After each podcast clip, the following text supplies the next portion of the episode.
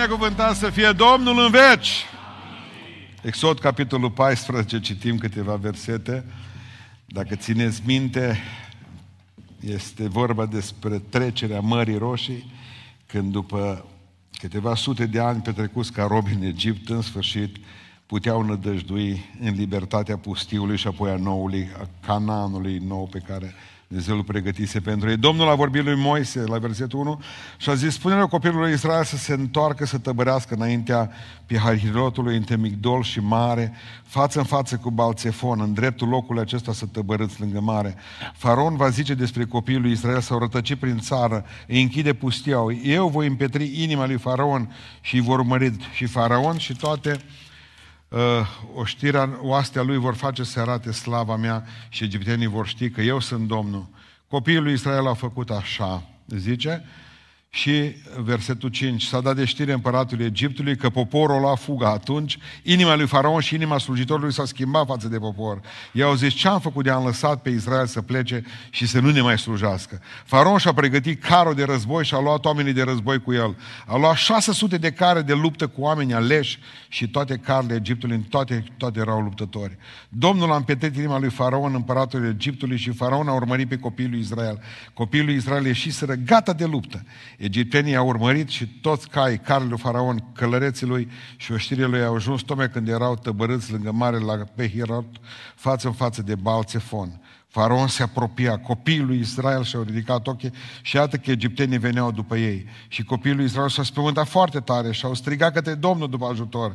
Eu au zis lui Moise, nu era oare morminte, nu era oare morminte în Egipt ca să nu mai fi fost nevoie să ne aduci să murim în pustie? Ce ne-ai făcut de ne-ai scos din Egipt? Nu-ți spuneam noi în Egipt, lasă-ne să slujim ca robi egiptenilor, că vrem mai bine să slujim ca robi egiptenilor decât să murim în pustie. Moise a răspuns poporului, nu vă temeți de nimic, stați pe loc și veți vedea izbăvirea pe care vă va da-o Domnul în ziua aceea, căci pe egiptenii aceștia pe care îi vedeți azi, nu îi veți mai vedea niciodată. Domnul se va lupta pentru voi, dar voi stați liniștiți. Domnul a zis lui Moise, ce rost au strigătele acestea? Spune copilul lui Israel să pornească înainte. Amin. Reocupăm locurile.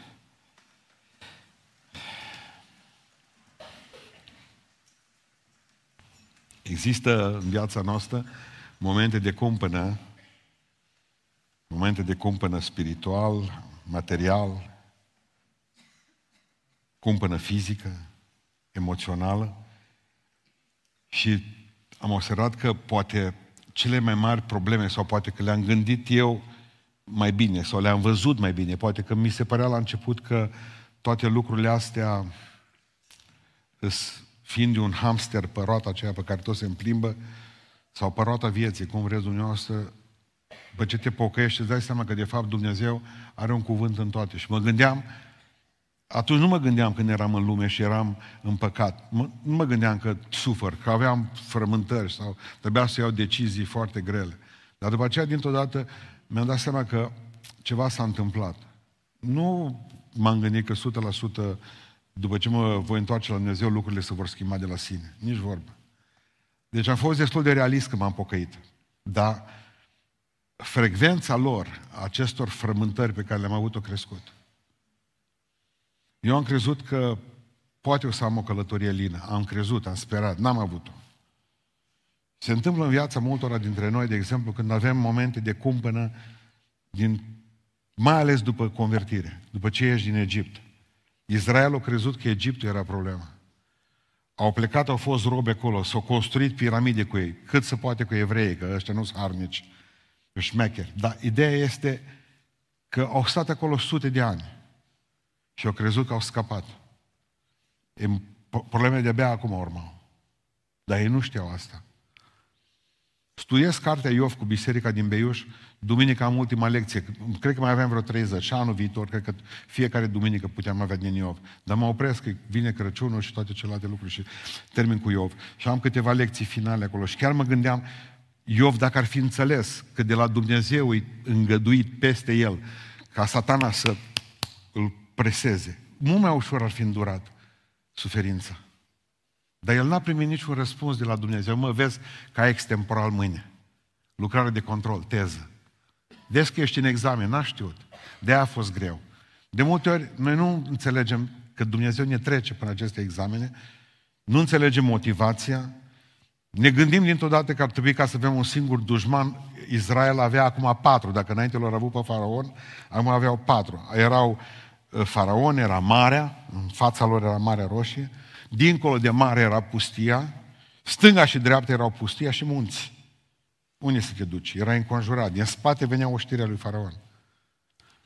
Și de multe ori poate că v-ați simțit așa, că nu mai aveți nici în față, nu vedeți nimic, nici în spate, parcă suntem înconjurați și nimic nu funcționează. Și ești acolo la o, la o cumpănă, la o răscruce în viața ta. Ce facem atunci? De obicei suntem robii situațiilor. Dumnezeu nu vrea să fim așa. Dumnezeu, și credeți-mă că circumstanțele vieții pe care noi vrem să le de, de, depășim instinctiv, avem o frământare și automat instinctul ne spune cum să lucrăm acolo. Credeți-mă că mult mai ușor e pocăința. Circunstanțele nu le putem schimba, dar ne putem schimba pe noi. Marea problema lor nu era faraon, nu erau munții din stânga și din dreapta, nu era faraon din spate și nu era mare din față. Marea problemă era unei. Bătăliile nu le pierdem din cauza diavolului și nici din cauza vecinilor, nici din cauza leucocitelor. Bătăliile le pierdem din cauza noastră. Un mod de gândire prăpăstios, nu suntem buni de nimic, știți povestea asta, ă, încă n-am vrut-o cu trecutul, o mare parte dintre noi nu putem trăi prezentul și privim cu groază viitorul. Haideți să o luăm metodic. Primul lucru pe care trebuie să-l faci atunci când viața devine imposibilă, grea, când te simți înconjurat, băi, nu mai știu unde să o apuc, trebuie să vă eliberați de trecut. Credeți-mă că duceau Egiptul cu ei. În fiecare raniță de izraelit era Egiptul. Nu pentru faptul că Biblia zice că ori furată ce ori apucat de atunci. Să nu cumva să credeți că și-au făcut, uh, ori împletit soțiile lor uh, perdeaua de la cort. Nici perdelele, nici covoarele. De unde au avut atâta aur, că numai sfeșnice și grămadă. Domnul zice, fuiți țara. Frumos uh, uh, mesaj. Parcă îl dă Parlamentului României. E bine, uh, ce voiam să vă spun? Să vă spun că în ranițe, pe lângă ce jefuiseră, mai aveau ceva, trecutul în spate. Se obișnuiseră cu robia. Se simțeau confortabil acolo, exact cum te simți confortabil cu sticla de băutură. Exact cum începi să te obișnuiești cu, cu negativul, cu rău, cu păcatul, cu viața asta rea. De fapt, aici cred că e marea noastră problemă. Că ne obișnuim chiar să fim robii diavolului. Spune cuvântul lui Dumnezeu că oamenii aceștia aveau memorie selectivă. Știți care? Să uiți chinurile și să-ți aduci aminte numai de castravețe pe care ai mâncat. Ei, nu mai, ei nu-și mai aduceau aminte de biciu pe care l-au luat. Păspinare, bătăile, umilințele, faptul că îi puneau ca să-și arunce băieți în râu. Nu-și mai aduceau aminte. Își aduceau aminte că au mâncat castraveți și usturoi. Ce bine era în Egipt ce viață de pașă duceam. Exact cum ai zice, mai țineți minte ce bine era pe vremea lui Ceaușescu? Aveau amintiri. Toți avem amintiri. Amintirea copilului pe care l-a ucis în, proprie, în propria ta, propriul tău uter. Ai amintirea păcatului săvârșit, amintirea banilor furați, amintirea vieții nenorocite pe care ai dus-o înainte. E normal să le ai. Să nu vă ajungă Dumnezeu în ziua aceea în care nu o să mai aveți amintiri. Blestemul final. Nici nu puteți să selectați din ele. Dar vă rog în numele Lui Iisus Hristos, având amintirile ale vechi, nu mai trăiți acolo. Nu mai trăiți. Eliberați-vă de trecut odată. Dar cum te putea elibera de trecut tu, care a fost crescut într-o biserică în care știu că nu există iertare pentru trecut. Când de fapt diavolul nu face altceva împreună cu păstorii și cu preoții să-ți aducă aminte de trecut. Asta ai fost. Sper că ăsta ai fost. Sper că n-ai uh, pretenții. N-ai pretenții. Mereu diavolul vine și spune, stai jos, știm noi cine ai fost. Iubiților, trecutul le aducea frică, erau paralizați. 700 de frici, aproximativ, le-au numărat. Că și ăsta trebuie să fie un om normal care numără fricile, dar așa zic, ca să le poată clasifica, vreo 700. E greu să le pui nume, dar să le trăiești. Ce va fi mâine? Mă mai iartă Dumnezeu. Voi mai avea dragostea soțului. Copiii mei ce vor fi cu ei? Trăim în trecut. Frica ne face sceptici și egoiști și miopi. Dar ce Hristos în dragoste n-ar trebui. Mai dur zice, dragoste nu este frică. În momentul în care iubești, n-ar trebui frica și iubirea. Nu funcționează. Când funcționează împreună frica și iubirea, se numește gelozie. Atunci e o nenorocire viața aceea de familie. 100%.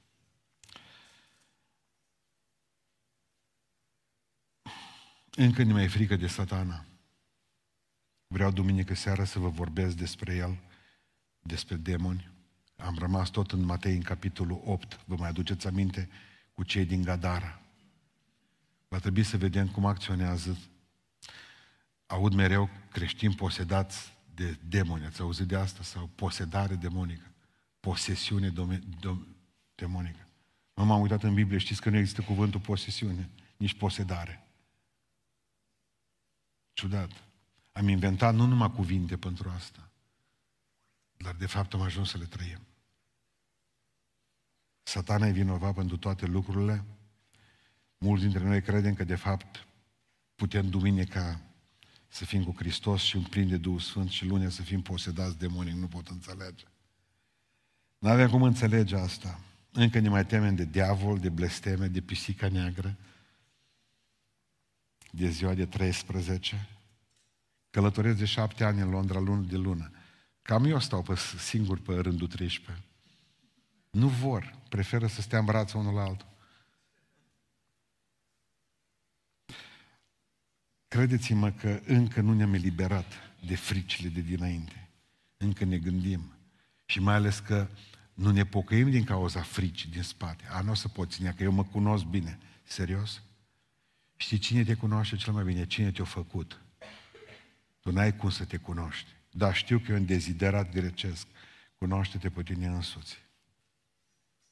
Dar până acolo e altă poveste. Mă uit în gol. La ce te gândești când te uiți în gol? La viitorul meu. Bun. Atunci ce te face să-l privești cu atâta groază și fără speranță? Trecutul. Știți că voi nu puteți trăi viitorul din cauza trecutului? O întreb pe o stewardesă, era avion, mi-a spus că părinții ei sunt pocăiți. Și mi-a spus că, zic, căsătorită nu. De, de ce nu te căsătoriți? Zic, de groază, zice Cătălina. Dar de ce? Ți frică de cine ar putea fi el? Nu zice, mi-e frică de cine, de cine sunt eu. Auzi, mi-e frică de cine sunt eu. Mult mai ușor să ne lamentăm decât să ne schimbăm. Credeți asta? Nu mergi înainte. Câți dintre voi sunteți șoferi sau șoferiți? Ridicați mână sus. Nu mergi înainte uitându-te în oglinda retrovizoare. Și noi asta încercăm să facem cu viața noastră. Să mergem înainte, dar să privim în trecut. Trecutul e o cârmă a corăbiei noastre. Și nici de cum o ancoră. Cârma te ghidează, ancora te ține pe loc pe mulți trecutul îi ține acolo. Trebuie să învățăm din trecut, dar nu să trăim în el. 100%. Suntem la sfârșit de an, mai avem câteva zile. O mare parte dintre noi n-am făcut mare brânză anul ăsta din punct de vedere spiritual, pentru că încă mai suntem acolo. Este clar că ne este groază după ultimele experiențe pe care le-am avut cândva acolo. Deci o să fie mâine.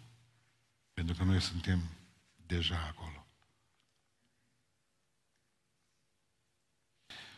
Unul dintre lucrurile pe care le-am văzut este faptul că pocăiții nu-și mai dau unul la altul nicio șansă. O a doua șansă, soțul la soție, te-am prins afară, plecăm. De ce? Nu mai am încredere. Pentru ce? Pentru trecut? Dar când te-ai căsătorit, cine se căsătorește pentru trecut?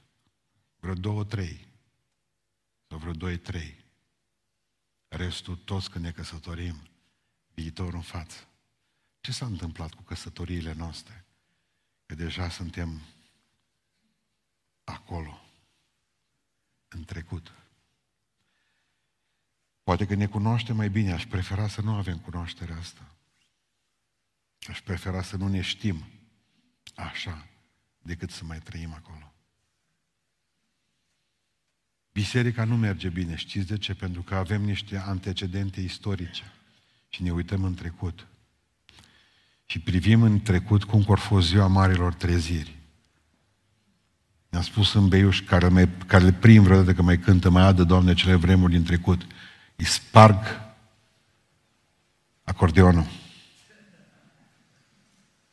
Și știți de ce? Pentru că eu nu-mi doresc vremurile alea din trecut în biserica din Beiuș, când eram 37 de membri. Și prefer zilele frumoase ale viitorului. Nu mai trăiesc nici în 2020 când am botezat cei mai mulți oameni în România. Aproape 500 de oameni. Prefer viitorul. Cele mai frumoase zile ale bisericii din Beiuș, din Orade, de aici încolo vin. De fapt, Oradea nici n-are trecut, n-are la ce să gândi.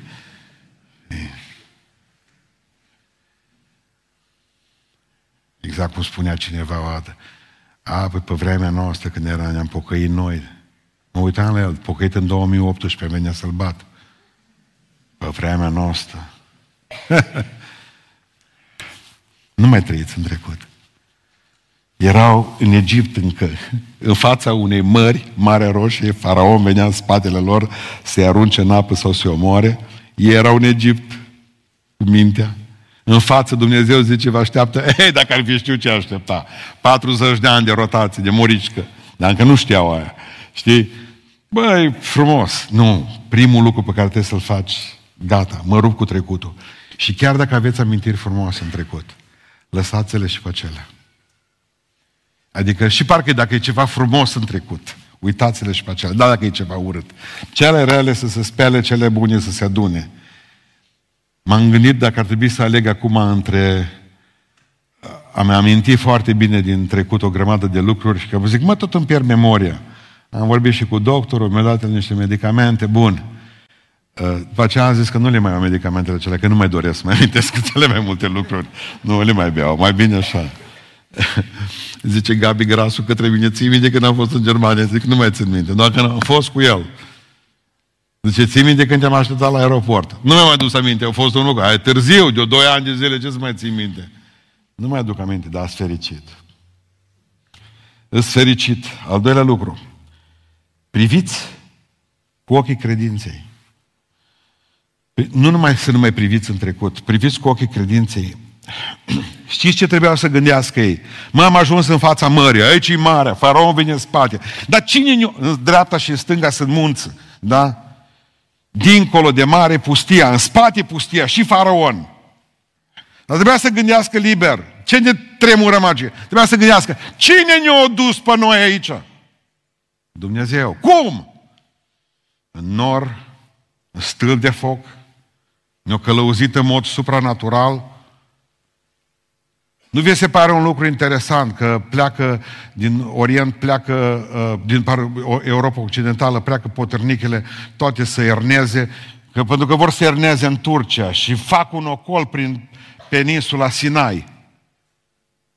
După câteva mii de ani încă ceva se întâmplă cu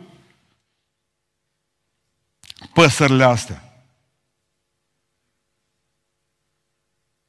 Au unele în genă deja scrise de câteva mii de ani să facă un ocol și le este fatal ocolul ăsta, că și astăzi beduinii încă mai le capătă de pe jos, le culeg de pe jos și le mănâncă. Pentru că sunt prea obosite pentru ocolul ăla care trebuie să-l facă. De ce fac ocolul ăsta? Că în orice pasăre știe să meargă drept. Pentru că Dumnezeu a pus în, în prepelițele acestea, în gena lor, ideea unui ocol, ca să vadă nu cumva mai există vreun izraelian nenorocit, pierdut prin deșert, să pice la timpul potrivit, să aibă la ce mânca. Dacă Dumnezeu ne-a condus cu 200 de vagoane de mană pe zi, 200 de vagoane de tren de mană pe zi, dacă ne-a condus 40 de ani prin pustie, dacă Dumnezeu a făcut atâtea minuni cu noi, ajungem dintr-o dată că ne dăm seama că nu mai avem credință. Vreau să vă spun ceva foarte important.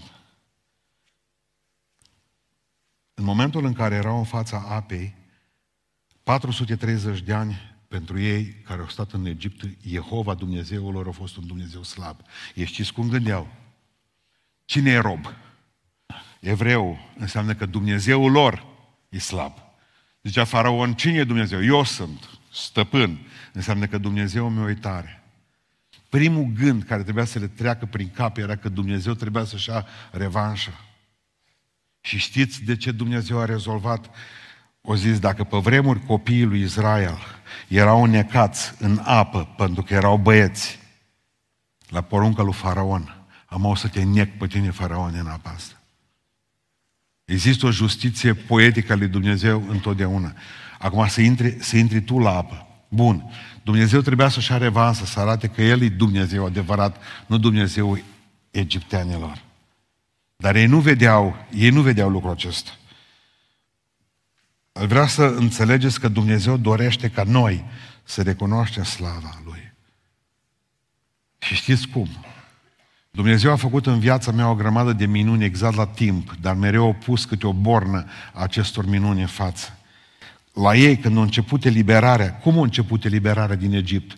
Cu o minune. În sensul în care nimicitorul, îngerul care ucidea lui Dumnezeu, a mers din casă în casă și unde a văzut sânge pe ușă, a trecut peste, Pasah, Paște. Și unde n-a văzut sângele pe ușă, au omorât pe ei din casă. Întâi un născut al acelei familii. Ieșirea lor din Egipt s-a făcut prin o minune. În momentul în care au ajuns la Marea Roșie, a făcut Dumnezeu o altă minune care o deschis-o pentru ei și au trecut ca pe uscat prin marea respectivă. Și când a trecut faraon cu trupele lui, o închis marea aceasta. Era a doua minune. Întotdeauna Dumnezeu, când are ceva de un plan cu tine în viața ta, prima dată face o minune orice bornă de ridicare la un alt nivel sub spiritual, orice lucru pe care Dumnezeu îl face cu tine, cu familia ta, este printr-o minune pe care trebuie să o vezi. În momentul în care au ieșit din Egipt o minune, în momentul în care au ajuns la Marea Roșie a doua minune, în momentul în care au intrat în Canaan, o altă minune, dărâmarea zidurilor Erihonului. Întotdeauna Dumnezeu își pregătește poporul cu minuni. Tot trebuie să le vezi. Noi, măi, am ajuns că am fost deștept, de aia și la facultate. E o minune lui Dumnezeu că ai minte în cap, nu mai vorbi de facultăți. E o minune lui Dumnezeu că poți ca să lucrezi, să muncești după aceea ceva. Gândiți-vă în toți anii aceștia, Dumnezeu a făcut lucruri mari cu noi și noi credem că sunt datorite înțelepciunii noastre, conjuncturilor favorabile prin care viața ne-a trecut. Nu merităm nimic din toate astea. Totdeauna vreau să-L vedeți pe Dumnezeu în fiecare floare, fără să cădeți în panteism. Să-L vedeți pe Dumnezeu în fiecare pâine pe care o puneți pe masă. Să-L vedeți pe Dumnezeu, am ajuns să-L văd pe Dumnezeu în, în medicamentele care le iau seara pentru tensiune. Zicea doctorul Călim Marginal, prietenul meu adventist, Vladimir, zice, dacă tu te vei face vegan, mă împușc dacă în doi ani de zile nu scap de medicamente de tensiune. Și am spus, nu-ți vine să mă crezi, îți ca și câinele Pavlov. Când îmi iau medicamentul seara de tensiune, zic că am vreme de citit Biblia. Așa m-am format. Deci mă apuc de citit când îmi iau baubele. Și zic, ce se întâmplă dacă mă fac bine, nu mai... Zice, las că-ți găsești bomboane, găsești tu ceva pe vremea aceea. Nu, bine. Uh, trebuie să-L vezi pe Dumnezeu în orice lucru. Că dacă nu o să-L vezi în lucrurile măruntele vieții, nu o să-L mai vezi nici în cele mari. Cine poate să facă ceva? Că ne-am dorit, noi întotdeauna ne-am dorit copii de 10, da? să fie cei mai buni, mai pocăiți, să vedem la 16 ani cum se botează, cum primesc flori în cămăși albe și toată ne-am trezit cu niște zombi. Bă, ăștia și fată, băiat, ce-o fi, fumează, necazuri, probleme în Am început să nu mai avem răbdare, pentru că nu mai privim prin ochii credinței. Dumnezeu, care a făcut atâtea minuni că ți-o dat cu cezariană, cu tot, Dumnezeu își va duce lucrarea până la capăt, ai răbdare.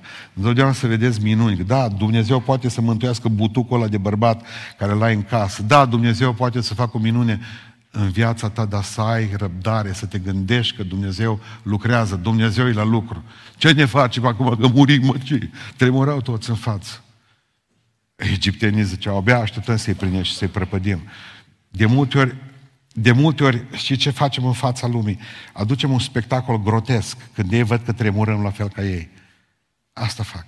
Ei știu că vor muri de foame anul care vine, dar și noi. Și noi. Cine mai scapă? Nu știu, ei din Sri Lanka sau de unde o să-i angajăm. A, țin minte că astronautul John James David, care a făcut 62 de rotații în jurul Pământului, o întrebat, l-a întrebat un reporter de la CBN dacă l-a văzut pe Dumnezeu, exact ca și Yuri Gagarin când a zis că el l-a mărit pe acolo, dar nu l-a văzut pe Dumnezeu. Și ce a spus asta, ce uh, răspuns a dat uh, cosmonautul american? A zis în felul următor, l-am văzut pe Dumnezeu la fel, l-am văzut la fel pe Dumnezeu prin geamul navete spațiale, ca și prin parbrizul mașinii mele. Să n-aștepți să-L vezi pe Dumnezeu mai altfel între stele, decât îl vezi prin parbrizul mașinii tale. Am văzut pe Dumnezeu în fiecare clip în viața mea. L-am văzut la lucru, știam că are un plan cu mine, știam că de fapt îs schemat pentru lucrarea Lui, știam că lucrurile nu funcționează în felul în care gândim lucrurile. Bucurați-vă că plouă. Engleză și-ar dori să plouă la ego. Bun. Uh, vreau să, să, să, înțelegeți, să înțelegem cu toții că avem un destin fantastic, dar trebuie să trăim clipa aceasta. În momentul în care ne gândim mereu la trecut, nu o să mai putem trăi prin credință prezentul acesta. Dumnezeu are un plan, nu mă va lăsa slăvit să fie numele. Știu că Dumnezeu ce a început în mine va duce la bun sfârșit. Știu că Dumnezeu are ultimul cuvânt în casa mea, în viața mea, în familia mea. Știu că dacă mă voi pocăi, mă va ajuta să țin pocăința aceasta. Nu că mă voi face de râs niciodată. Știu că dacă voi cădea, mă va ridica Domnul și mă va ierta și va fi cu mine iarăși. Văd prin ochii credinței lucrurile acestea. Lucrurile care le vedem în serile acestea sunt mincinoase. Nu aceasta e biserica pe care vrea să vadă un păstor. Nu, uh, nu e suficient de mare pentru visurile pe care Dumnezeu le are pentru Oradea. Încerc să o văd prin ochii credinței. Îmi trebuie 10 bărbați, 10 bărbați care să aibă nebunie pentru Hristos. Și cu bărbații aceștia să schimbă lumea în Oradea. Dar, pe, dar asta, e, și asta trebuie să o văd prin ochii credinței. Și știu că dacă Dumnezeu pune în noi un vis, Dumnezeu va face ca acel vis să prindă conturul realității. Și știu că Dumnezeu nu ne va lăsa. Știu că vom avea ce mânca și anul viitor, mă încred în El, mă încred în Dumnezeu, știu că e puternic, știu că are răspunsuri pentru viața noastră. De aceea privesc pe încredință tot ce ni se întâmplă. Slavă Domnului pentru toate. Și mai este ceva. Trebuie să înțelegeți că Dumnezeu vrea ca noi să, să trăim pentru slava Lui, pentru că acțiunile noastre declară slava Domnului. Zice că dacă veți aduce multă roadă, aceasta, zice Domnul, mă va proslăvi pe mine. Dumnezeu, credeți-mă că e preocupat de Dumnezeu e preocupat de cât producem. Dumnezeu vrea ca să fie un Dumnezeu al câștigului puternic, major. Dumnezeu vrea ca tu să-ți împlinești în familia ta ceea ce Dumnezeu, în casa ta, în viața ta, ceea ce Dumnezeu a sădit în tine, să crești uh, ceea ce Dumnezeu a pus în tine. Toate sunt daruri sub formă de sămânță. Dumnezeu vrea să fii tu. Dumnezeu vrea ca să spună că atitudinile tale trebuie să slujească pe Dumnezeu și să-i aducă cinste lui Dumnezeu. Adică ăsta sunt eu, nu mă pot schimba, nu o să mă schimb de dragul lumea acestea, pentru că am un Dumnezeu mare. Și în momentul în care am o atitudine de învingător, o atitudine cu tupeu, cum a avut șmechera aia care a băgat capul înapoi în avion și a zis, n-aveți și un sandwich să-mi dați? Înțelegeți? În momentul în care vei fi un, un om care să ai îndrăzneala credinței în tine și să ataci și să dai puternic și să lovești în forțele întunericului, Dumnezeu va fi proslăvit prin acțiunile tale. Dumnezeu va fi proslăvit prin cuvintele tale. Zice Dumnezeu, ce rost au aceste strigăte pe care le înălțați voi? Nu suportau, că se plângeau, se plângeau. De ce ne-ai scos din țara Egiptului ca să murim aici în pustie? Acolo aveam castraveți și usturoi, ce omul să ne omoare faraon pe toți. Și Dumnezeu zice, ce țipați? Dumnezeu vrea să audă în biserică, amin și aleluia. Dumnezeu vrea să vadă oameni care să-L cinstească pe El, să-i cânte, să-L laude pe Dumnezeu. Nu să spună toată ziua, murim! Asta este ideea. Pastore, ce o să fie foarte greu în anii care vin. Pentru cine? Pentru El? Pentru Dumnezeu va fi greu anul care vine. El care, el e care e Dumnezeu istoriei. El e Dumnezeu care, care ne-a demonstrat până acum că nimic rău nu ni se poate întâmpla. Dumnezeu ne-a ținut în mijlocul acestui popor. Suntem partea unui popor fantastic care a rămas în picioare uh, nenorocit de o grăm- dintr-o grămadă de părți, lovit în toate felurile și a rămas în picioare. Veți spune că fără demnitate vreau să vă spun că o minune că suntem în picioare. Acum și să furi poporul acesta de atâtea mii de ani și tot să mai rămână. E o minune. Cuvintele noastre trebuie să declare slava Lui Dumnezeu. Atitudinile noastre, acțiunile noastre să declare slava Lui Dumnezeu. Spunea la un moment dat în 2 Corinteni Pavel 4 cu 6, Dumnezeu ne-a luminat inimile pentru ca să face să strălucească lumina cunoștinței slavei Lui Dumnezeu în noi. Asta trebuie să fie. De aceea ne-a luminat Dumnezeu mintea aceasta.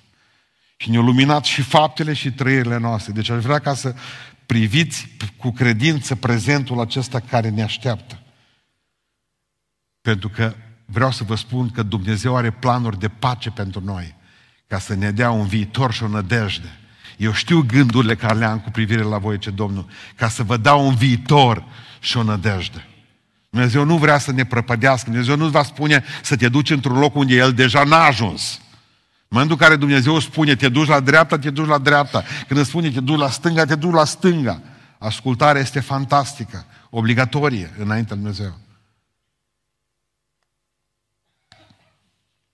Mai că pentru asta va trebui ca să le pădați masca. O să închei imediat spunându-vă că următorul lucru și ultimul din seara asta este trebuie să mergeți înainte. Dar înainte de a merge înainte, Rai Stedman are o carte fantastică. Spune la un moment dat acolo că orice creștin la un moment dat ajunge într-un punct, într-un loc, în punctul acesta în care ești înconjurat. Diavolul zice, mai bine renunță la pocăință, oricum te nu te poți ține în sfârșit. Poate că nici nu există Dumnezeu, te trezești într-un creștin, într-un agnostic și apoi în sfârșit. Ce faci în momentul respectiv? Ce rai Stedman? Primul lucru pe care îl faci este momentul în care ai păcătuit, zice Rai Stedman, să te duci tot mai jos în păcat. Mi-aduc aminte că uh, citeam într-o grămadă de uh, uh, uh, predici, într-o grămadă de... Uh, ascultam o grămadă de discuții și de predici, le ascultam predicile și uh, le spuneau tinerilor că, domnule, nivelul de autosatisfacere a tinerilor, asta vă spune unul care a studiat fenomenul acesta și în urmă cu 20 de ani în bisericile noastre este proporțional cu cel din lume, aproximativ egal. 85% băieți, vreo 70%, 65-70% fete. Ideea era că procentul a ajuns, eram cu 20% mai înapoi decât el. Asta când făceam eu, de exemplu, și puneam pe sute de tineri din biserică să scrie pe bilețel, da sau nu, pornografie, pornografie și autosatisfacere sau numai autosatisfacere sau numai pornografie. Bun, nivelul era tot același. Dar oamenii spuneau de la biserică, s-a autosatisfăcut, salut mântuire. Oh. În momentul în care e un tânăr de 16 ani sau de 14 ani aude ideea aceasta, primul lucru pe care îl face zice, nu, dacă te n-am mântuire, cred că atât înțelegi ideea, dacă te n-am mântuire, de ce să stau singur în baie? Eu și o fată, nu are importanță, trăiesc, droguri, toate celelalte lucruri. În momentul spunea Reisten, când ai ajuns în faza aceasta, Există trei uh, soluții. Una, să mergi mai jos în păcat. Dacă tot am făcut păcatul ăsta și fumez, acum de aici încolo pot să mă duc pe iarbă, după aceea pe zăpadă, văd cum mă duc în sfârșit. Mă duc până la capăt. Mă duc până la capăt. Sau am băut, le fac și pe celelalte. Sau am făcut, le fac și pe celelalte. Mă duc oricum. Și spunea Rai Stedman, oamenii aceștia vor fi din ce în ce mai răi. După aceea vor lobi în foștilor frazi de credință. Oamenii aceștia vor, vor uh, apăsa pe pedala uh, răutății tot mai mult, spunea. Ei vor îndemna și pe alți pocăiți din biserică să facă exact aceleași porcării ca și ei. Și spunea omul acesta, în momentul în care a ajuns pe panta aceasta, starea ta se va face de șapte ori mai rea decât a fost înainte, vei fi un om fără Dumnezeu, un om nenorocit, un om, satana va locui în tine și vei încerca să atragi pe aleșii Domnului cât mai mult. Asta e prima soluție, să te duci tot mai jos. A doua soluție, zicea Rai Stedman, la îndemână oricum e spărietura. Oh! Ce am făcut? Am păcătuit. În momentul ăla în care ți-ai dat seama că ai păcătuit, te clatini, leșini, te ridici, te duci și te mărturisești la păstor, la popă, la biserică, la cel cu care ai greșit, vii și spui, am păcătuit, am păcătuit înaintea cerului, înaintea ta, tată, am păcătuit, în cer iertare, nu mai fac lucrul acesta, postesc, mă rog, mă dau cu capul de, de, de, de uh, podele, îmi plâng păcatul pe care l-am făcut, mă las de el și încerc de acolo încolo să am grijă să nu mai fac lucrul acesta. Asta înseamnă pocăință.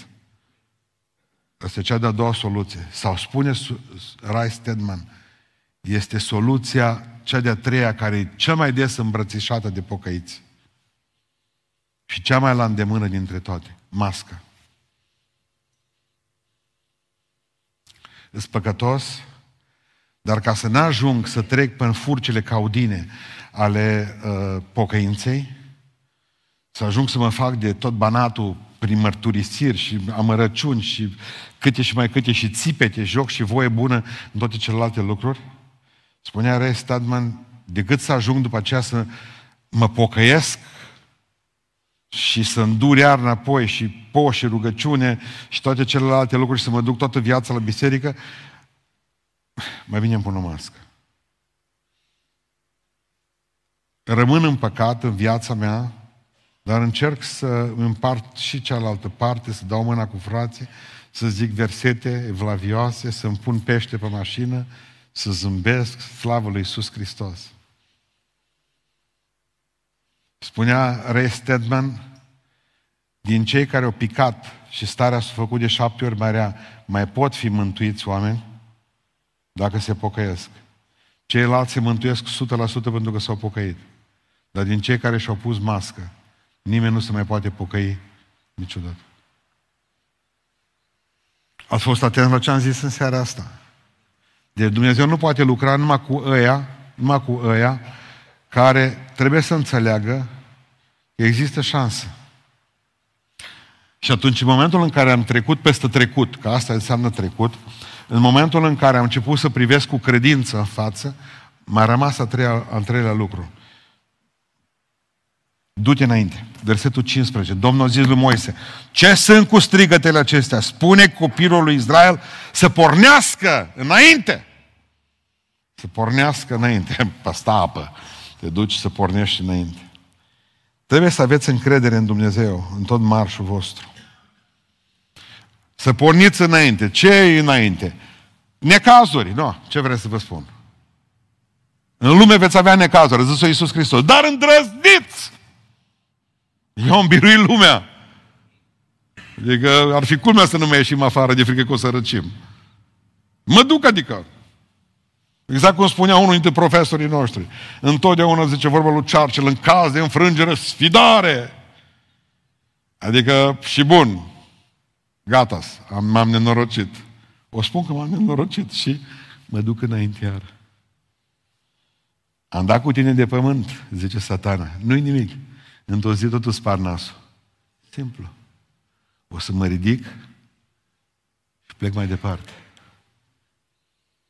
Cred că înțelegeți asta. Ați văzut, de exemplu, mai țineți minte, bărbații, primul, primul film la Rocky, când era el, totodată în el, acolo când era ăsta boxer, știi? Totodată am crezut că tot să prăbușea și numai nu să prăbușea. Așa crede satana de multe ori, gata, imediat. Și apoi după aceea, eroul principal, în caz de înfrângere, sfidare. Asta vreau să vă spun. Vorba celor de la Toflea. Și mă ridic în numele lui Isus, mă ridic. Dar vă ridicați odată. Cum ar fi vreme. Frate, zice, uite, n-am mai luat cina de 14 ani. Frumos. Frumos. Când tu ai încetat să iei cina, mulți nu se născuseră, acum au buletin. Mulțumiri fie aduse lui Dumnezeu care ne dă biruință, zice Sfântul Apostol Pavel prin Iisus Hristos. Și ce va fi mâine? Abia aștept. O zi frumoasă. O zi frumoasă. Aceasta este deocamdată ziua Domnului și dacă nu-i frumoasă, și mă bucur astăzi, în avans, de tot. Mi-a trecut prin cap chiar să sărbătoresc Revelionul pe 29, 30. Să nu mi-l strice nimeni pe 31. Și ce dacă... Nu e așa. E mereu, ce o face satana cu noi? Ce o vii mâine? Ce, toate celelalte lucruri. Plec. Știu că merg prin credință. Știu că dincolo e o zi frumoasă. Știu că, da, și marea se va da la o parte, poftim. Se va da la o parte. Dumnezeu va face minuni cu noi, cu fiecare. Dar pășiți înainte, în anul care vine, frumos, mă, m-am hotărât să mă pocăiesc. Mă pocăiesc, slavă Domnului Isus Hristos. Trebuie să faceți ceva cu voi, cu viața voastră cu trăirile voastre. Întotdeauna trebuie să înțelegeți că trebuie să exersăm ascultarea de Dumnezeu în marșul nostru. Adică avem promisiunile la sale. Spune, nu, voi, nu veți avea voi de lupta lupta aceasta, zice aici în cronici. Așezați-vă și veți vedea izbăvirea. Viața cu Dumnezeu trebuie să fie întotdeauna o dinamică fantastică. Plină de bucurie, plină de acțiune. Asta vreau să vă la voi. Ce va fi mâine? Frumos, slavă lui Iisus Hristos. Dar nu vom ști până nu mergem mâine acolo. Ce faci tu aici, Liedă? Ce stau sub, uh, sub iernupăr, nu? Scoală-te, du-te de aici. Pășește prin credință, spune cuvântul Dumnezeu. A, zice Ilie, dar în față Izabela. Nu contează, las că o rezolvă Ehu. Așa a dat cu ea pe fereastră, zice Biblia. Cele mai multe problemele noastre nu mai sunt acolo când ajungem, credeți-vă. Haideți să vă spun ce trebuie să faceți neapărat acum la sfârșit de an să vă gândiți adânc cum v-ați îngrijorat de pomană 80% din timp anul ăsta care a trecut.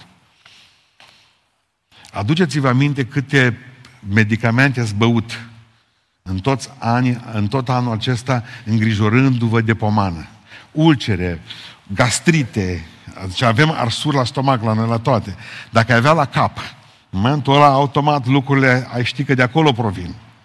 Aș vrea să priviți prin credință anul care ne stă în față. Dar pentru asta trebuie să pășim acolo. Cum este mărul ăsta? Nu știu, îl mușcăm, o zis Adam. Și de acolo acolo a început tragedia. Nu supărat. Credeți-mă că nu supărat pe Adam nici gram. Pentru că asta e viața. Zice, bă, ce ai fi făcut? Poate și eu aș fi făcut la fel. Nu, dacă aș fi văzut-o pe deșteapta aia că mână, mușcă din el, ce-ți fac? Să rămână văduv? Da, asta a fost. Că zice, Pavel spune că el, în mod Adam, a păcătuit cu ochii deschiși, Eva cu ochii închiși. El, el a păcătuit cu voie. El a păcătuit, Adam a păcătuit cu voie, el a știut că ea, el, de, el rămâne etern, nemuritor și a rămâne muritoare. O iubea. Și când o iubit-o, dă-mă, fată, să mușă. Așa zice Pavel. Nu vă spun eu ce nu în Biblie. Asta înseamnă dragoste. La bine și la rău, nu ia ancule. Bine și la rău. Cum va fi ziua de mâine? Frumoasă va fi ziua de mâine. Vreau ca să, să că vă văd posaci, amărât, să știți. Vă văd foarte supărați și nu-mi place treaba asta. Nici că ați fost botezați în oțet, nu în apă.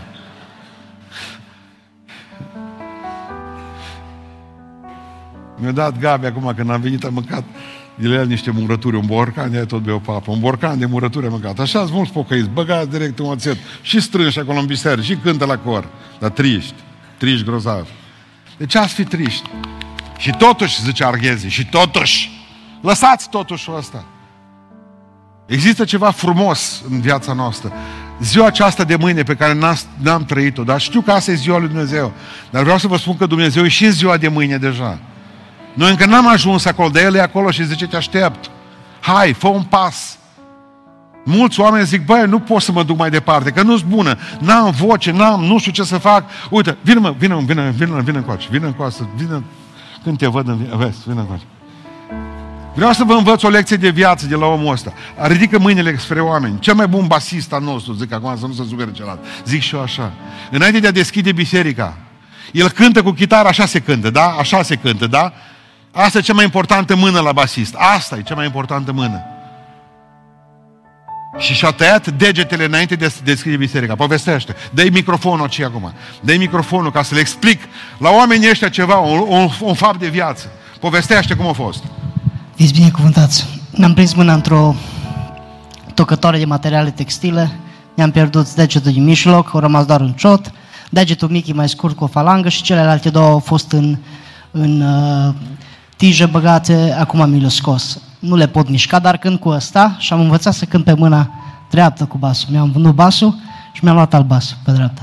Și atunci când doar cu ăsta. Deocamdată. Voi ați înțeles ce am zis în seara asta? Putea să spună înaintea bisericii, putea să te gândești, o venit satana la tine. Zi, o venit sau nu a venit? Înainte de, înseamnă că să o leși da. baltă, să o lași baltă, nu? Da, dar nu m-am lăsat. Nu, nu s-o lăsat, cum să te leși? Muți basul pe cealaltă parte, înveți să cânti invers la el. Nu dacă ați văzut chitara ținută invers la el în seara asta. Dar nu putem tot timpul, nu avem ce face, ne-au tăiat satana degetele. Semn că nu trebuie să mai cânt nimic. Nu, mut chitara! N-aveți voie ca să pierdeți războiul. Puteți pierde bătălii, dar nu războiul. Și știți de ce? Pentru că cel care este în fruntea oastei, Iisus Hristos l-a câștigat deja.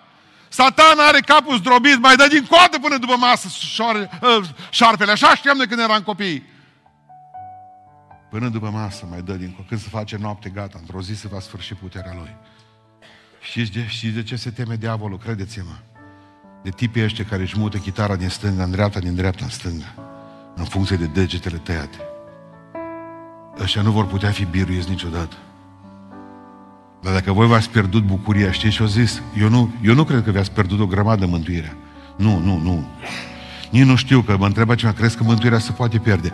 Nu, câtă vreme omul ține zdravă în ea Dumnezeu își va ține partea, așa, nu, nu are cum să se piardă. Dacă, dacă eu mă țin tare de Hristos, și El se va ține tare de mine. Nu, nu te scap din mâna mea, zice Domnul, nu? Dar știu că o mare parte dintre noi ne-am pierdut bucuria mântuirii. Pavel nu s-o, David nu s-a gândit că nu va mai putea fi mântuit.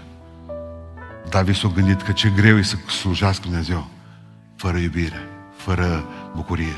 De ce s-a rugat, dă-mi iarăși bucuria mântuirii. Nu a zis dă-mi iarăși mântuirea, ci bucuria mântuirii. Și aș vrea ca să fiți în anul acesta care vine. Dumnezeu nu te eliberează dacă nu asculți de El. Un bunic s-a dus odată și a zis că te nepot, bă, nepoate, vină cu mine. La care? Nepotul a întrebat unde te duci. Nimic n-a mai zis bunicul, numai s-a întors și a plecat fără el. Când a venit seara acasă, a zis nepotul, bunicule, zice, de ce ai plecat și nu m-ai luat cu tine? Zice bunicul, pentru că m-ai întrebat unde mă duc. Dacă ai fi vrut să vii cu mine, nu mă întrebai unde mă duc, ci veneai cu mine. Pe Dumnezeu să nu-L întrebați niciodată unde se duce, că El știe. Dacă vreți să mergeți cu El, aș vrea să văd și eu, veniți în biserica noastră, să vedem cum e. Dumnezeu, ce nu merge pe încercate, credeți-mă. Mă duc prin credință și fac lucrul acesta și cred că urmarea lui Dumnezeu este mai mult o problemă de, de voință. Mă duc, mă voi ridica de la porci, voi spune Tatălui, am greșit, am păcătuit înainte celor și înainte ta. Și dacă satana mi-o tăia degetele, nu contează că mut chitara și dacă ți le taie cumva și pe celelalte, mă cuci tu cu tocătoarea aia, ușor cu tocătoarea pe scări, știi? O să cânți cu degetele la picioare, bine? Promiți că înveți, da, asta este. Nu avem voie, nu avem voie. Satana asta așteaptă de la noi. Eu nu mai fac nimic. Nu mai fac în biserica asta. Nu avem bani, nu avem sănătate, nu mai am nimic, că făcut diabet. Nu mai fac nimic. Asta e filozofia mortului deja. Ești mort. Ești mortă. Și cine nu mai fac nimic? Vecinii mei, 800 de bucăți numai pe partea stângă a casei mele. Stau liniștiți, alții le aprind candele să fie luminată calea. Tot orașul a fost... E cum ăștia, noi suntem pe deal, eu stau în cimitir acolo, casa mea. Toată familia, când a fost de 1 noiembrie, toți m-au invidiat. Bă, zice, ce s-a luminat la tine. Eu trăiesc de pe urma luminilor altora. Haideți să ne ridicăm în picioare. E frumoasă viața. Merită trăită. Nu-i viața noastră veșnică însorită. Nu-i viața întotdeauna un palat. Dar o trăim, căci merită trăită când peste lumea aceasta mărginită există Dumnezeu. Ce minunat! Haideți din toate inima să spunem Domnului, abia aștept să văd anul care vine, ce minuni face în Oradea, în familia mea, în viața mea. Abia aștept să văd cum, cum transformi viața mea într-o viață adevărată, puternică.